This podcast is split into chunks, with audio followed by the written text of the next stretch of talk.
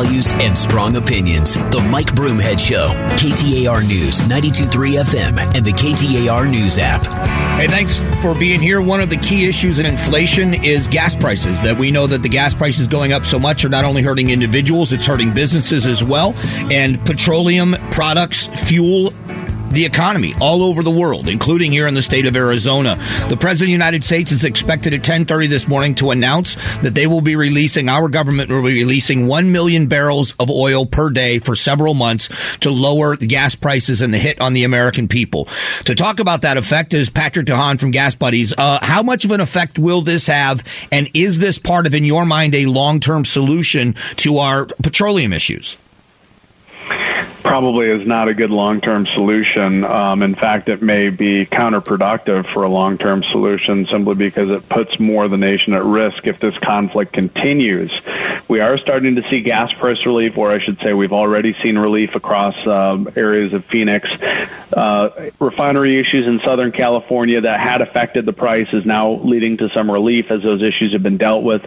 Average price is now about uh, one and a half cents lower than a week ago. That downturn should accelerate. Oil prices after the announcement down about four and a half dollars a barrel. Though last night after the announcement was made, um, or I should say, as as sources were reporting it, oil was at one point down six and a half dollars a barrel. So. Uh, we've seen a, a little bit of a, a, a bump back up in oil frankly, you know, there's a lot in the details here, but this is not going to provide the meaningful relief that many Americans are hoping for. It may provide some measure of relief, maybe 10 to 25 cents, but we're still talking about prices that are going to be over $4 a gallon.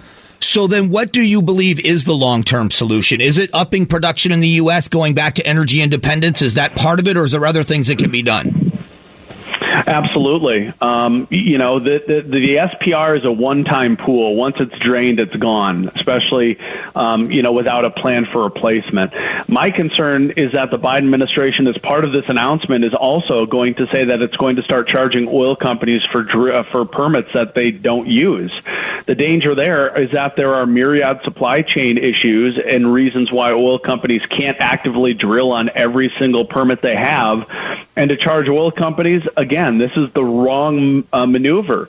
Um, I can't tell you how frustrating this is because all of these answers are short term band aid solutions on a bullet wound, and that these aren't going to help motorists in a meaningful way. I hate to be pessimistic, but um, you know we, we need long term solutions, not short term band aids. All right, so give you one more. It looks as if in the Biden budget proposal that they've put out that they are going to suspend oil lease sales or auctions. They're going to suspend those oil lease sales through fiscal 2023. What will that do if that happens?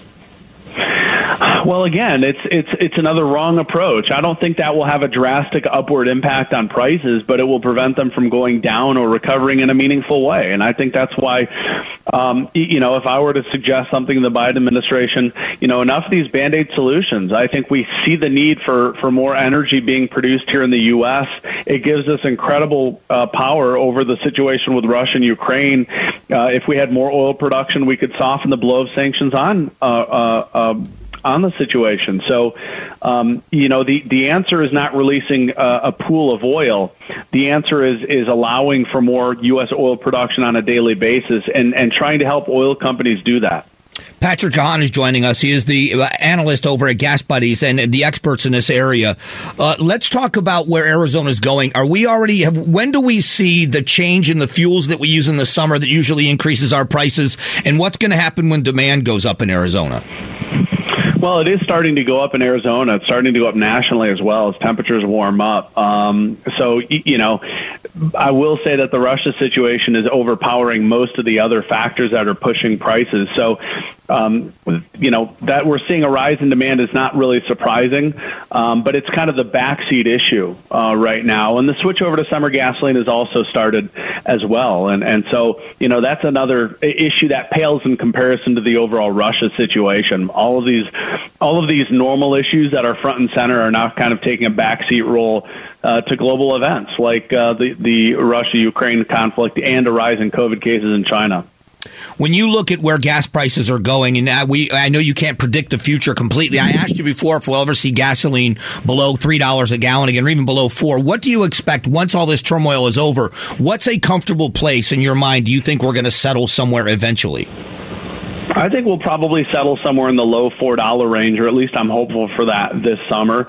Um, it's not impossible that we could see the upper threes. Um, you know, if, if if we can get through um, turnaround season at refineries, um, you know, it's not impossible that by later this year we could be back under four dollars a gallon. It just really depends on how the situation with Russia, and of course how the administration keep, continues to handle the situation. Where could we go if we were back to energy independence? Could we go back to where we were on inauguration day, or we never? That's not even possible ever again. Well, keeping in mind that there's a lot of reasons why prices have gone up rapidly. I mean, a lot of it is COVID recovery. I think most of these issues could get ironed out, but it's going to take a long time. Let's not gloss over the fact that, you know, these supply chain imbalances that are affecting everything are not going to be solved overnight or in six months, maybe in a couple of years. So I'm, I'm hopeful that we will eventually return there um, Biden, eh, you know, that suggestive that Biden, um, for his part, a lot of this is COVID related. And, and while Biden's policies may put us on a different road in the future, we're not to the point where we're realizing those, or it's not the bulk of why we're here is COVID and Russia and Ukraine, not Biden's policies. So we will see some improvement in the years ahead but that timeline is, is subject to change because of all the issues that have arisen really since since COVID. I mean, who would expected Russia and Ukraine to be an issue a year ago? Right, ab- absolutely, and that's the thing is that we it was something that we didn't expect to happen, and it's made everything just accelerate. Uh, I appreciate the time as always, Patrick. I know you get pulled in a lot of different directions. We hope you'll come back, and maybe next time it'll be with better news. I'd love to. Thanks for having me. All right, thanks. That's Patrick DeHaan from Gas Buddy. Um, in a moment, what we're going to talk about is Ukraine, because as, as Patrick said, a big part of this is because of Russia's invasion of Ukraine. Are they on track for a peace proposal there? What is the U.S. doing to help them? The majority of Americans you heard during our newscast believe, and it's not a huge majority, but the majority of Americans believe that we should be doing more, should have done more to aid the Ukrainians in what's happening with, uh, with Russia. So that's going to be where we go next is take a look at this and where, what direction are we taking? And is it the right one in helping the Ukrainians end this? And how quickly does it need to end in order to salvage not just the wheat crops, but what's going on with oil and things of that nature? So we'll talk about both of those things next. KTAR News on 92.3 FM and the KTAR News app. Now, continuing coverage of the Russian invasion of Ukraine. Let's talk about what's happening in Ukraine. I want you to hear a couple of things. Uh, one from ABC and a news report about what's happening of Russia repositioning and troops and what they're saying that they may be backing down in some regard, and then a response from the NATO Secretary General. Let's start with this ABC News report and what they believe. At the peace talks, the, the Russian negotiator said, We will do this as a gesture of goodwill and a sign of our intentions to sign a peace deal, to reach and to sign a peace deal with Ukraine. That's what they said in Turkey. What they're doing is, is still shelling, still bombing. They have, the Pentagon says, pulled back from some towns. But the Pentagon assesses that that is a tactical withdrawal. They are merely repositioning their forces in order to attack even more aggressively. Vladimir Putin and his, his gang were saying, we're going to invade Ukraine. It just shows how hysterical the West is that they think we're going to invade Ukraine. They said that up into the day they invaded Ukraine. Really, absolutely everything must be taken now with a grain of salt, but with a very, uh, like a salt filter. It's very difficult to determine you know, what is true from what is false. I had a conversation yesterday with a friend of mine that has been in the military for 24 years and is, uh, you know, a, a more of a tactical expert than I am for sure, and a different perspective on this. As the Russians, there are a couple of things. As the Russians pull back their their troops from the outskirts of Kiev, there's a couple of things that they still are lobbing artillery in, into Kiev. But on the other part of that is, well, there's two things here that could be dangerous. One is they realize that the Ukrainians are gaining some ground. And so that pullback could be to protect those, that artillery. Number one. But number two, what if they're pulling back for a major attack on the city so that their troops are not caught up in the attack and killed by friendly fire? That's another thing is a pullback like that could be strategic in the sense that we are making room for what's about to come. And so we don't know what's going to happen next. What the Russians say and what the Russians do are absolutely different at many times. So here's the response from the, the Secretary General from NATO. We have heard the recent statements that Russia will scale down military operations around Kiev and in northern uh, Ukraine. But Russia has repeatedly lied about its intentions. So we can only judge Russia on its actions, not on its words. And so part of a peace agreement would be the complete withdrawal of troops out of Ukraine. And so we'll see if any of that's even possible. But what we are starting to see, I think, from uh, the um, from the outside looking in is it seems like Russia is figuring out either uh, Vladimir Putin has been lied to by his military experts or they're starting to figure out that winning this is not going to be what they thought it was going to be. And there's a major difference. When the Allied forces went into Iraq, we weren't going into occupy, but we also understood that whatever damage was done long term, we were going to have to rebuild, that we would end up rebuilding it. And we rebuilt as we fought that war. It's something else that's unique. And I, I want to make sure we, we stand in a clear difference from what we saw happen in Iraq and what we are seeing happen now.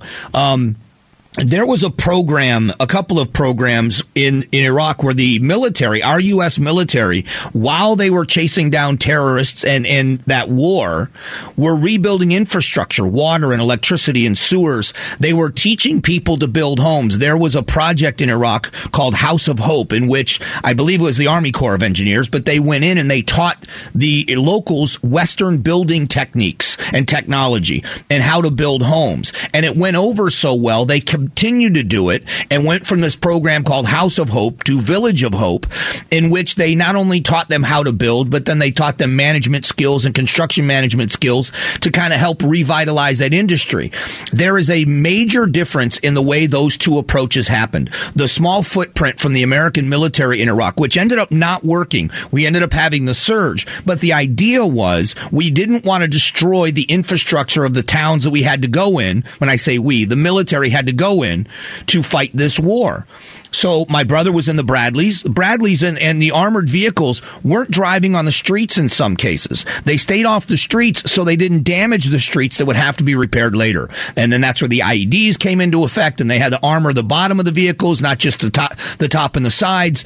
But we know that there was the mindset of not destroying. We now know that if Russia wants to take other major cities besides like Mariupol and the others, they're going to have to destroy the cities. Well, they have to decide what they're gaining by making it a wasteland because even if they win, what have they won? And I believe that's part of what's happening here. Sometimes peace talks are a delay tactic. Pulling back military troops just a couple of miles or whatever it's been is not a withdrawal. That could be strategic in so many ways. And believing what the Russians are saying has been failed in the past. We understand that we understand that Vladimir Putin is a misinformation mastermind. It's what he does better than anything else. And by the way, his popularity in Russia, according to polls in Russia, is about 90%. Since the war began, his poll numbers have gone up in that country. So one of two things, or maybe both, is happening. Either the world is being lied to about those polls, or the Russian people are still being lied to to such a degree that they don't see what the rest of the world sees. And I don't know which of those two or both are happening. But if we are waiting for the resolve of the of the uh, Russian people to be broken, it certainly doesn't appear like it's even close to that happening where they're rising up and saying this has to end. Some of the oligarchs might be, but we are not seeing the massive amounts of Russian people marching in the streets and demanding that their government end this war because uh, what they're being told of this war is completely different from what the world is seeing. And uh, I just, I think that's an important piece of this puzzle. If Vladimir Putin believes that the Russian people are going to build statues to him in, in the long term because of what he's done here, if he can convince them that they are freedom fighters and this is a preemptive strike to stop NATO from invading Russia, he's going to be a hero to the Russians. So this could make this go on a lot longer. If his forces are decimated, if the Chinese aren't going to help, if the economy suffers dramatically, that's going to be the quickest end to this without military involvement from NATO countries. But we do need to get the Ukrainians what they need to defend themselves, and we should be expediting what we can so that they can get it quickly, and that's what they're asking for. The Ukrainians are saying we still need more weapons. All right, uh, how out of touch are things? We're going to talk about inflation in a few moments, but also one member of Congress, a name you'll probably recognize, and a confrontation with ho- with homeless people that you've got to hear to believe. All of that next.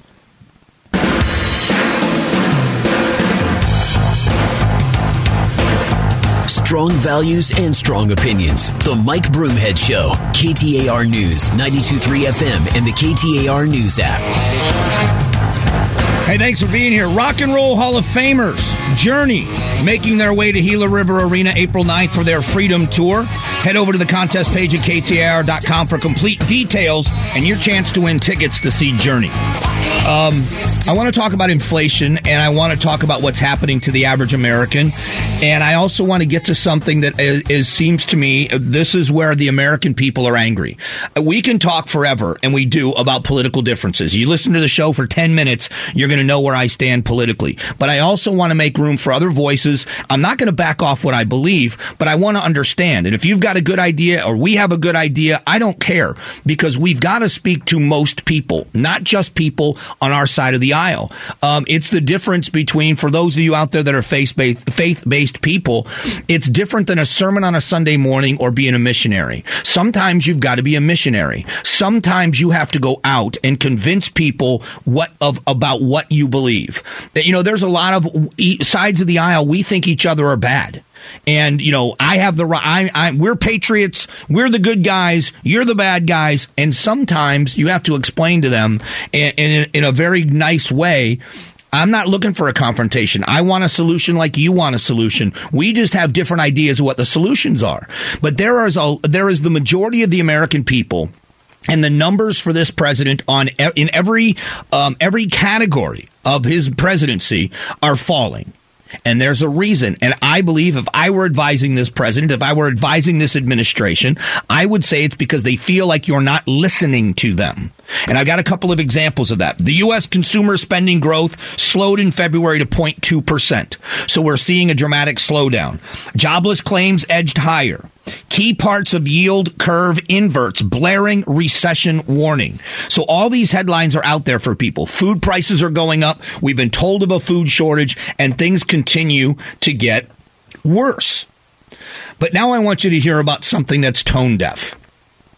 Maxine Waters, the congresswoman, was at an event and I, I, believe she was talking about homelessness, but she was at an event and homeless people came because it was a homelessness event and they didn't like the lip service they were getting. I want you to listen to what happened. Well, might have been so many people do. out here. One minute. I want, I want everybody to go home. and I want We don't got no home. Right. That's why we're here. Miss can you talk? Yeah. Miss Waters, can you talk? We gonna go too. Yeah. Just a moment. Just a moment. Nothing is going to happen today. Nothing is going to happen anymore today. The Energy Secretary Granholm says if you had an electric car, gas prices wouldn't matter to you. Telling people out there they can't afford gasoline for their car to go out and spend $70,000 on an electric car or $50,000 on an electric car. Um, and if you live in an apartment, who's, where are you going to charge it? Uh, all these things. Just if you had an electric car, it sounds tone deaf when you're a member of Congress at a homeless event and you look into the face of people, and I'm not mocking homelessness here, and I hope you guys know that. But when you say, I want everyone to go home, and a homeless woman shouts out, We ain't got no home. That's why we're here. I'm sorry. That shows how absolutely tone deaf you are. So I want, she gets angry. She gets upset with them. And this is, listen, it goes on. I will be downtown with LAHSA. I will get the housing authority. That's why they came out here today. I made them come out here. Mm-hmm. And right. I'm going to go. And you need to know why they, they're failing because Blanca Jimenez repeated, we gave her several meeting requests for you concerning this in LAHSA for years. Well, and now me, there's here. nobody in Washington who works for their people in than I do. I believe you. I don't want to hear that. I believe you. So can we finish no, no, no, Work with me. No, no, no. Work with me so we can house people. That's what I do. Do you not hear the condescension in her voice. That is a tone deaf member of Congress. So I want to look at solutions. And this is, this could be of any political party that someone sounds like that. I've talked about this a hundred times and I'll do it a hundred more because I have dealt with homelessness in my family, not me personally, but a very close cousin of mine who died homeless in Vegas. Drug addicted, didn't want to get out of his circumstances. And I, my family has admitted that and talked about it internally that we felt so sad for him that he was happy on the streets. He didn't want the help that was offered to him through his family and a support system. And it ended up costing him his life. And it was a cousin that I was so very, very close with.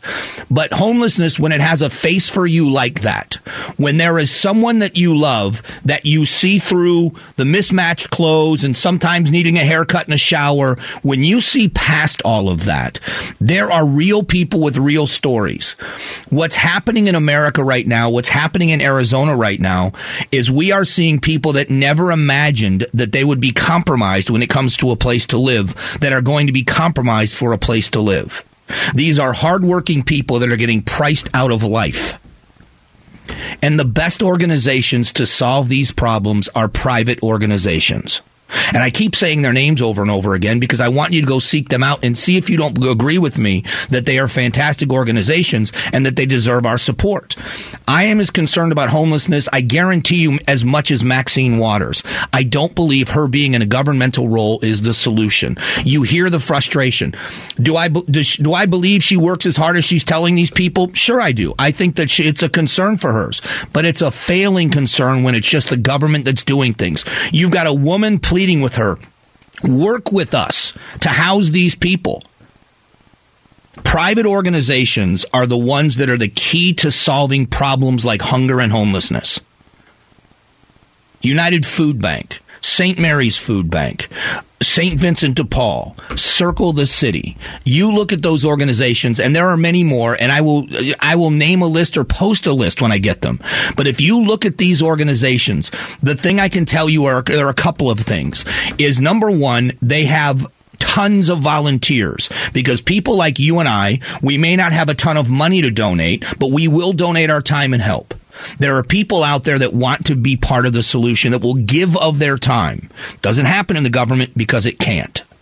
You have people that work in those organizations that are professionals, that are in the streets with homeless people, that are confronting hungry families, that are finding out what the needs are and doing the best job of filling them. And lastly, they count on the donations of people, not the taking of taxes. And I'm not, this isn't complaining. This is just the reality. The government taxes you and they have a budget these organizations here in Arizona and around the country, they understand that the minute someone like you or I that would write them a check or do, do, write them checks will stop when they're wasting your money, when they are not being good stewards. So they penny pinch and they squeeze every penny out of every dollar that they can. A, because they know it's the right thing to solve the problem they're trying to solve, but they also understand they have donors to answer to. So that's why they're so much more efficient. First of all, they understand the money side of it in their offices, but they also understand the importance of it in the streets. How is a Maxine Waters going to understand the plight of homeless people unless she goes out and she's with homeless people all the time? Uh, you know, the one organization I've talked about a lot is Circle the City because it opened my eyes to a whole part of homelessness I never understood, which was medical care. And unless you understand the plight of a homeless person that's got cancer, you can't even be a part of the solution to fixing that problem. When we have the, we think about the pandemic and the widespread and the, the community spread of, of COVID-19, well, think about it in homeless camps and how do we solve that solution? And where do you put people when they need to be quarantined and they're homeless? If you don't have people and smart people in those positions, you can't solve the problem. So I'm not saying government's evil in this case. I'm saying it's not as well equipped as the private sector to do this. And government should be equipping the private sector with whatever capacity they're going to do in and then allow the private sector and individual towns to attack this problem. They need more resources, not more government. That's a solution. That is a solution. What we're going to do in a moment is we're going to talk about uh, oh, the dossier. If you don't know what happened to the Hillary Clinton campaign, it's the other side of the audit coin. We're going to go to that coming up in just a couple of moments.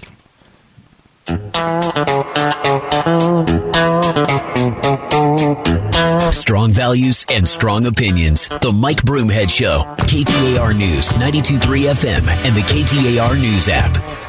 Hey, thanks for being here. Appreciate you spending some time with the show this morning. Um, kind of flown under the radar. Hillary Clinton's campaign from back in 2016 has now been fined by the Federal Elections Commission for the dossier that they spend over a million dollars commissioning. Um, this is the other side of the audit coin here in, uh, in uh, Arizona. This was a partisan attack that started out as it was campaign misinformation, which always happens. What it turned into was a federal investigation that was a farce. And it was a farce no matter who was in office. And here's where the problem lies. Um, in monitoring the Trump administration, you're supposed to get a FISA order. Well, the FISA orders were given on very weak, weak terms. And the way a FISA order is given is a little bit different. It has to go through the chain of command. You're in a field office. That field office goes through their chain of command that they, this is the FBI and verifies that there's enough evidence there to go to, the Department of Justice and ask them to, uh, to issue a FISA order for surveillance. Well, in this case, these were the top level people at the FBI and the top level people at the DOJ. They were, they are the checks and balances. So that's where this first started and got off track to begin with. I talked with people that were with the FBI for years. They've never heard of headquarters uh, operating an investigation. It always goes through a field office. But the reason why this is still such an important topic is when the, when the media jumps on something and they don't do their due diligence and everybody was claiming that this was accurate information until it was debunked. Well, now all of them have got egg on their face if they don't admit that this was something that was false, that was false information. Nancy Pelosi commissioned two major, major committees in the House of Representatives, the Judiciary Committee and Jerry Nadler in the Intelligence Committee with Adam Schiff, and they commissioned them to investigate Trump, and they did this for about three and a half years of his presidency. Now, Donald Trump's not the president anymore, and we keep going back to Donald Trump, and we shouldn't, but the fact of the matter is that what happened in that investigation was just as bad on a federal level as it was on the state level for a partisan look at the elections in 2020, which I also spoke out against whenever we allow people to manipulate the government, and most people think the FISA courts were put in place, in, you know, after 9-11, and they weren't. They were designed in the 1970s to make sure that the federal government went through a judicial process to surveil people. Foreign Intelligence Surveillance Act is what FISA stands for. But when you are doing these uh, surveillance of a of an entity from a foreign country or a foreign individual, if you somehow in the midst of that investigation find incriminating evidence on on an American. There is a whole different set of rules on surveilling an American. And they did this because in, in the 60s, all you had to do was is call someone a, a subversive whether it was um, Martin Luther King Jr. or otherwise, if they were deemed a subversive, they were surveilled, which is completely un American. So I know that there is a, a lot of divide in this country about Donald Trump. I, I get it. I understand. But it shouldn't change how our system works. We don't railroad people because we don't like them. And this was an attempt to railroad Donald Trump. This started out, this, this, uh, was opposition research is what it's called in a campaign. This started out as opposition research. And when someone, when the Mueller report came out and they started looking into this, it was so easily and quickly debunked most of it just by looking at Donald Trump's passport. He wasn't even in Russia at the time that these things were said to be happening in most cases. So this isn't a defense of the former president. I'll be honest, I am so done with looking backwards in that regard. But this is about the way we do business in this country. Weaponizing the judicial system shouldn't happen in either party. And when it does, we should all call it out in unison. So now you've had independent investigations going on during terms of political parties of Republicans and Democrats, and the Clinton campaign is being fined for what they did. That should answer questions and say to people, whether you like her or hate him or not, that what they did was wrong. And whenever you do something wrong in this country, you should be held accountable for it. Period. That's what's supposed to happen.